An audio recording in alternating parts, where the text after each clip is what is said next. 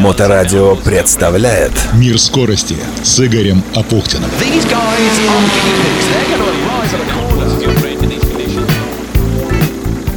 У микрофона Игорь Апухтин. Всем доброго дня. Хотя для кого-то нынешний декабрь оказался совсем недобрым. И поклонники Формулы-1 в эти дни отдают дань уважения и памяти одному из мировых гигантов, основателю одной из старейших команд Формулы-1 Фрэнку Уильямсу. Фрэнк покинул этот мир в возрасте 79 лет. Ему не удалось преодолеть планку под числом 80. Сообщение о кончине появилось 28 ноября на официальном сайте команды. Там говорится, сэр Фрэнк попал в больницу в пятницу и мирно скончался утром в окружении своей семьи. Сегодня мы отдаем дань уважения нашему любимому руководителю. Фрэнка будет очень не хватать. Мы просим всех друзей и коллег уважать право семьи Уильямс на частную жизнь, говорится в заявлении команды. Он был настоящим гигантом в нашем спорте, преодолел самые трудные жизненные испытания и боролся каждый день, чтобы побеждать на трассе и вне ее. Мы потеряли любимого и уважаемого члена семьи Формулы-1. Его невероятные достижения останутся в нашем спорте навсегда. Мои мысли обращены к друзьям и семье Фрэнка в это печальное время. Так прокомментировал смерть Уильямса президент и исполнительный директор Формулы-1 Стефана Доминикаля. Давайте вернемся к истории. Фрэнк Уильямс основал команду в 1966 году. С тех пор Уильямс 9 раз выигрывала Кубок конструкторов Формулы-1. Период 1980 по 1997 год. На счету команды так дай бог памяти, 114 побед в Гран-при, а с 1986 года Уильямс находился в инвалидной коляске. Он попал в автомобильную аварию. Однако до 2012 года он продолжал руководить компанией, пока его не сменила дочь Клэр. Какой же была его судьба? Какой была его жизнь? Давайте тоже вспомним этого человека. Он родился 16 апреля 1942 года в портовом городке Саут-Шилсе на северо-востоке Великобритании. В то время глава семьи служил в Королевских военно-воздушных силах, мама была школьным учителем, а после того, как родители развелись, Фрэнк часто бывал в городе Джерл, где жил у тети и дяди, и позднее детство этого парня прошло в частном интернате на юго-западе Шотландии. Интерес к быстрым автомобилям проявился у Фрэнка в конце 50-х, когда парень прокатился с другом на Jaguar XK150. В молодости Фрэнк немного подрабатывал водителем и механиком, а в 1966 году году основал компанию Frank Williams Racing Cars и набрал команду гонщиков, в числе которых был и Пирс Карридж. Вот вы знаете, в рок-н-ролле есть такое понятие garage band, но может быть и у Фрэнка Уильямса это и была такая garage band, только гоночная, да? Пирс Карридж несколько лет участвовал в гонках Формулы-2 и Формулы-3, где регулярно занимал призовые места, а в 69 году Карридж соревновался в Формуле-1 и в дебютном сезоне дважды занимал второе место. 71 год. Андрей Пескаролла. Молодой гонщик молодой британской команды. Он не отличался особыми успехами, но годом позже Фрэнк выпустил дебютный гоночный автомобиль под маркой Williams Works, который Пескаролла разбил во время первого же заезда. Вот такая интересная история. Помимо постоянных неудач в гонках, бизнесмен испытывал финансовые трудности и зачастую проводил переговоры в телефонной будке после того, как ему отрезали связь из-за неоплаченных счетов. 76 год. Уильям заключает партнерство с канадским нефтяным магнатом Вальтером Вольфом, и формально фирма перешла в Вальтеру. Через год, правда, основатель команды покинул ее ряды, и новый этап в биографии Фрэнка наступает в 1977 году, когда он с инженером Патриком Хедом выкупает пустующий склад ковров в городе Дидкот и создает новую команду – Williams Prix Engineering для участия в Формуле-1. Первый успех. Через два года Джузеппе Регацони побеждает в Гран-при Великобритании. И с начала 80-х до конца 90-х команда, которая переименована в Williams F1, стала сильнейшей в мире и регулярно оказывалась в лидерах соревнований среди пилотов и конструкторов. Вот вам и гаражные заготовки. Весна, 2012 год. Фрэнк заявляет, что покидает совет директоров фирмы. Его место занимает дочь Клэр Уильямс. Хотя Фрэнк по-прежнему руководил командой. Участвовать в жизни своего детища Фрэнк перестал только осенью 2020 года, когда Williams F1 выкупили американские инвесторы. Тогда и Клэр, в общем, отошла уже от дел. Что касается личной жизни, то вся она была связана с Вирджинией Берри, с которой Уильямс познакомился во второй половине 60-х. На тот момент девушка была помолвлена с автогонщиком, успела выйти замуж, но после встречи с Уильямсом развелась и сделала все, чтобы ее новый спутник стал лучшим из лучших. В 1974 году возлюбленные поженились, и в семье выросли трое детей – сыновья Джонатан и Джейми и дочь Клэр. Вирджиния была, конечно, уникальным человеком, она была советчиком, к которому он неизменно прислушивался. Она управляла семейными поместьями.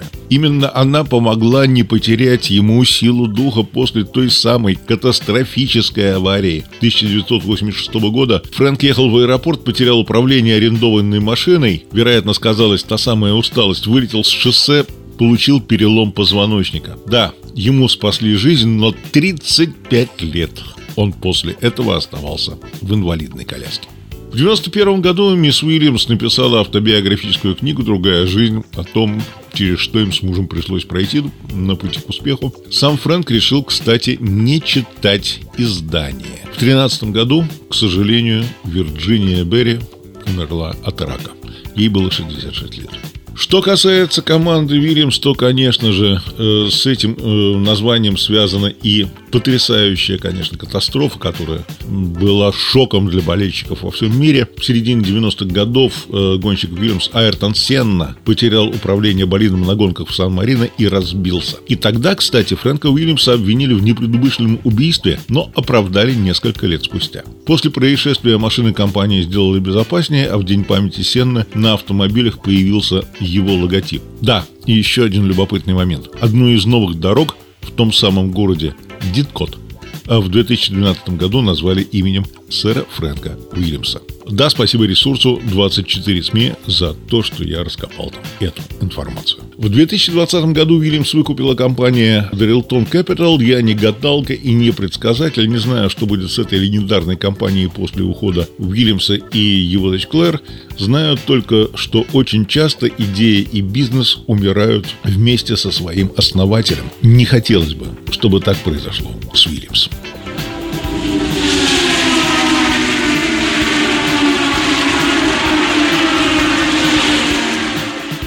И еще одна сенсационная... Сенсационная? Ну, это с какого угла посмотреть? История – Белорусскую команду МАЗ Спорт Авто завернули на полпути к старту легендарного Дакара. Так что КАМАЗ на этой гонке остался без одного из самых сильных своих конкурентов, а произошло вот что, и спасибо коллеге Алексею Сергееву за информацию. Грузовики гоночной команды МАЗ Спорт Авто отправились в сторону белорусско-польской границы, прошли ее в ночь с 23 на 24 ноября. По графику погрузка техники на паром, который отправлялся из Марселя в Саудовскую Аравию, производилась до 18 часов по местному местному времени 30 ноября, и таким образом у команды было 6 дней на то, чтобы добраться из Польши в Марсель. График весьма расслабленный.